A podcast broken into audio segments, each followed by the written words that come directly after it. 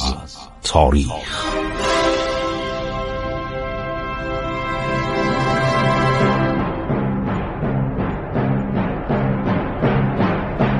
کاری از گروه جوان و اندیشه رادیو جوان.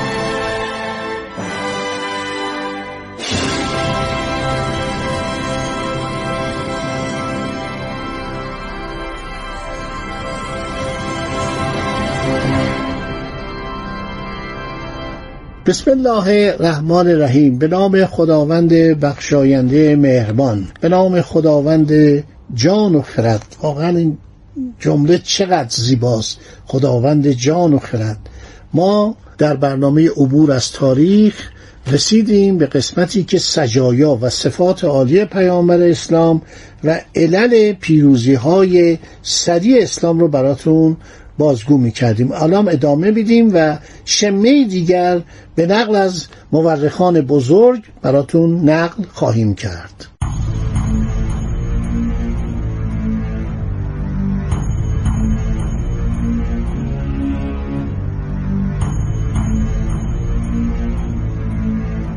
جوجی زیدان درباره در شود که علل پیروزی مسلمانان نکات جالبی میگه. میگه چه چیز اعراب رو بر فتح ایران و روم دلیر ساخت؟ این را همه می‌دانند که اعراب چادرنشین صحراگرد قرنها با نظر احترام و بیم به ایران و روم نگاه می‌کردند. از نام این دو امپراتوری بزرگ وحشت داشتند. تا حدی که عظمت و قدرت روم و ایران میان عربها ضرب المثل بود. چگونه این گروه تنگ دست با چند هزار ژنده پوش به این دو کشور بزرگ هجوم آور شدند؟ در صورت که خوراک آنها مخلوطی از جو و ذرت و آلات جنگی آنان از پیکانهای کوچک تشکیل میافت که بر سر نی فرو کرده بودند. شمشیرهای خود را با کهنه و تناب به کمر میآویختند. چه شد که چنین مردمی به چنان کار بزرگی دست زدند و چرا پیش از اسلام با آن کار مبادرت نکردند؟ بارها این اعراب در دوران پیش از اسلام حمله کردند اومدن به ایران نتونستن کاری بکنن. شاپور زلکتاف اینا رو تعقیب کرد تا احسا تا بحرین. تمام این نوایی که اطراف بحرین است اینا می‌گفتن بحرین. یعنی قسمتی از ساحل عربستان رو بهش بحرین الاحسا رفت اونجا همینا رو تارمار کرد. پس چرا تونستن بیان؟ بهتون گفتم خانم پیکولوسکایا مورخ روس اسنادی ارائه داره از روی سنگ نقش ها از روی کتیبه ها که هم ایرانی ها و هم رومی ها در اونجا پادگان داشتن. پادگان های محلی داشتن مثل دولت عثمانی. که دولت عثمانی شما می‌دونید که از قرن 16 هم تا قرن 20 فرمانروای عربستان بود. و خلفای عثمانی سلاطین عثمانی به خودشون می‌گفتن خادم حرمین شریفین. بنابراین چرا؟ اینا همینطور یعنی این پادگان گذاشتون از خود عرب. دولت عرض شود که روم فیلارشی داشت یعنی حاکم عرب داشت در اونجا دولت ایران کنارنگ داشت. این سرزمین تقسیم شده بود. ولی این دو میلیون کیلومتر انقدر بزرگ بود که وسطاش هیچ خبری نبود.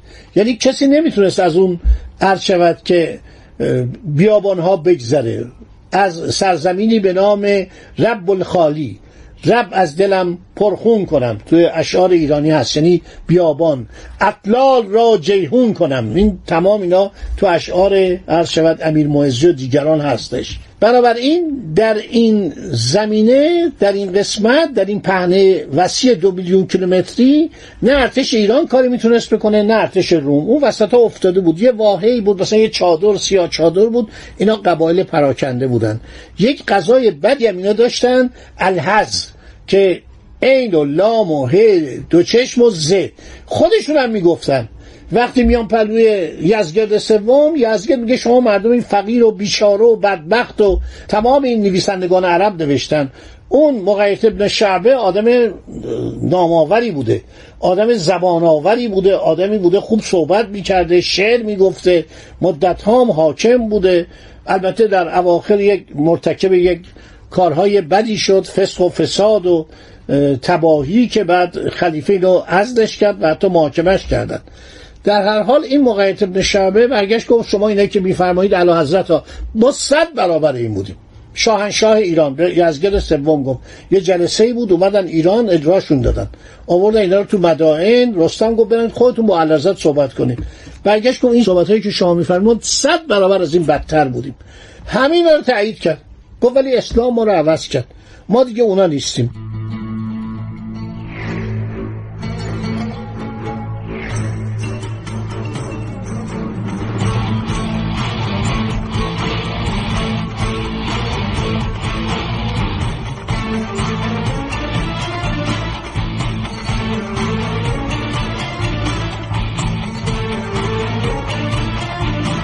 آقای جورج زیدان میگه عرب های پیش از اسلام دست های پراکنده پریشان حالی بودند.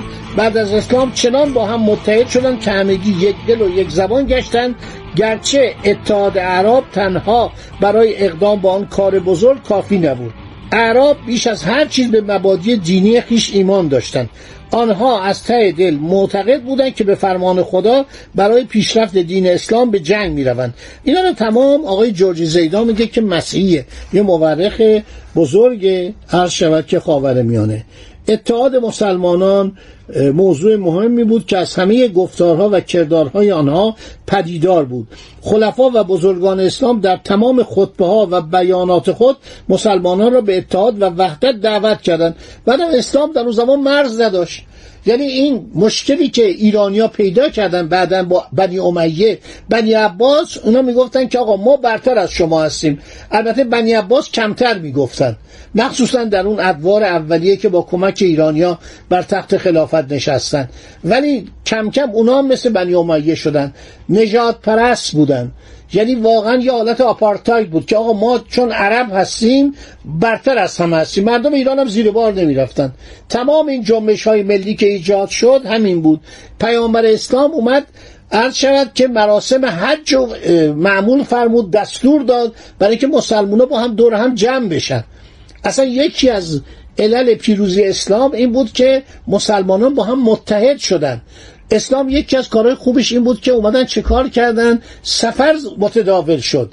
سفرهای دریایی متداول شد. من براتون گفتم در یکی از این برنامه ها که موقعی که پرتغالیا اومدن اقیانوس هند و با ناوگان خودشون تصرف کردن یک کشتی رو گرفتن در منابع پرتغالی هست. الان همه دیگه تقریبا داره ترجمه میشه به زبان فارسی. پرتغالی خیلی با ما به اصطلاح هشت و نشت داشتن. مدت 117 سال در عرض شود که هرمز و بدر عباس و تمام جنوب ایران دسته پرتغالی ها بود. و بعد از جام که بیرونشون کردن رفتن خواهش تمنا کردن. یکی از بنادر ایران رو دولت صفوی به اینا داد بندر کنگ که در اونجا لنچ می ساختن قایق می ساختن اینا تا پایان سلطنت نادرشاه ما مکاتبات اینا رو داریم. بنابراین این در دورانی که اسلام پدید میاد و ظهور می‌کنه دین اسلام دین توحیده. قرآن و احادیث نبوی همه از وحدت و توحید و اتحاد حکایت می‌کردن.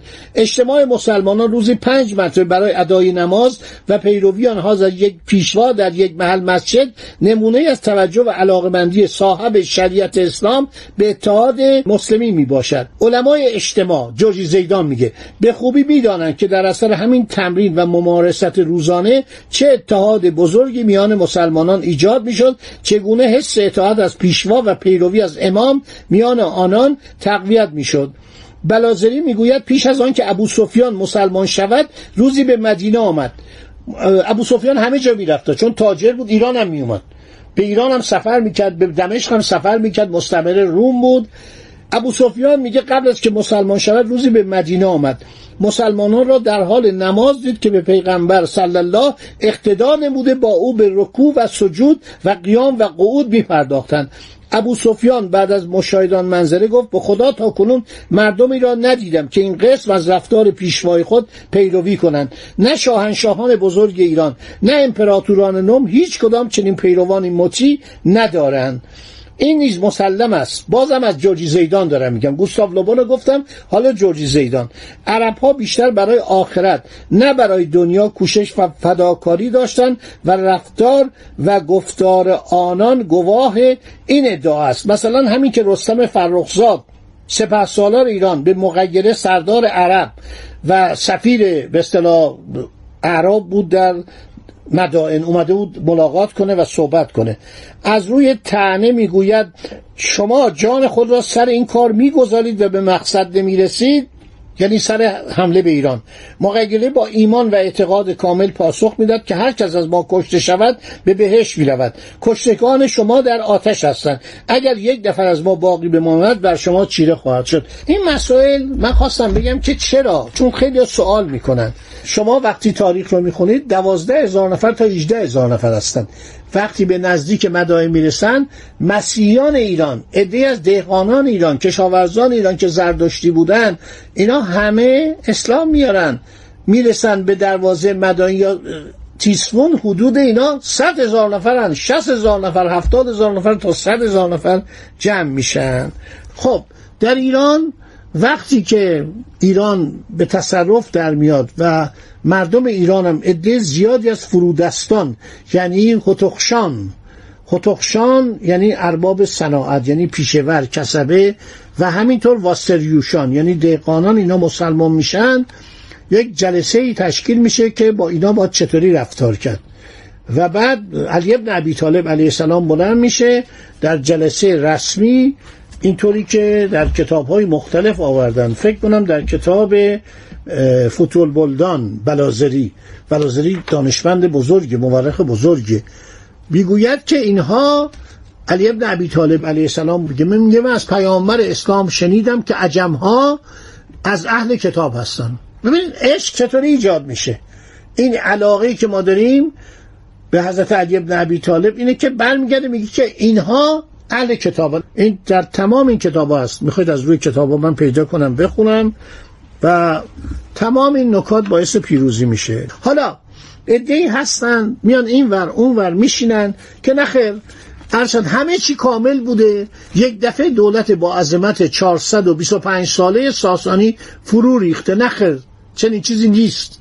دقیقا نیست. اینایی که میگن اغلب من میدم میلنگه. سوادشون میلنگه. تاریخ رو خوب نمی‌شناسن. اگر تاریخ رو خوب بخونن شما می‌دید درباره تاریخ اسلام چقدر کتاب نوشته شده و چقدر خارجی ها نوشتن. چقدر محققان بزرگ. شما این کتاب کنستانتین ویرژیل گیورگیوس نویسنده رومانیایی رو بخونید. محمد پیامبری که باید از نو شناخت. خیلی زحمت کشید. در دهه پنجاه این اهل رومانی بود. بعد رفت پاریس بعد کشیش شد. اول دیپلمات بود. در زمانی که کمونیستا رومانی رو گرفتن این از رومانی گریخت. کتابش فوق العاده است. شما نوشته رفتار پیامبر. و من توصیه می‌کنم اینا رو بخونید. ما دیگه حالا می‌خوایم شروع کنیم. دوران دیویس سالی که دو قرنی بود که عرض شود که ایرانی ها بخشی از دولت امپراتوری آن زمان بودن. استانهای ایران رو براتون میگیم. استانها اسامیش چی شد؟ مردم چطوری زندگی می‌کردن؟ تجارت چی بود؟ چه تجارت ایرانی را انداختن؟ چه هنری کردن؟ در صرف و نقد چه کمک هایی کردن؟ در خطاتی این خط به این قشنگی نستلی سولز اینا همه ابداعات ایرانی ها بود که ما در این باره باز هم صحبت خواهیم کرد. خدا نگهدار شما با امید دیداری دیگر روی امواج رادیو جوان.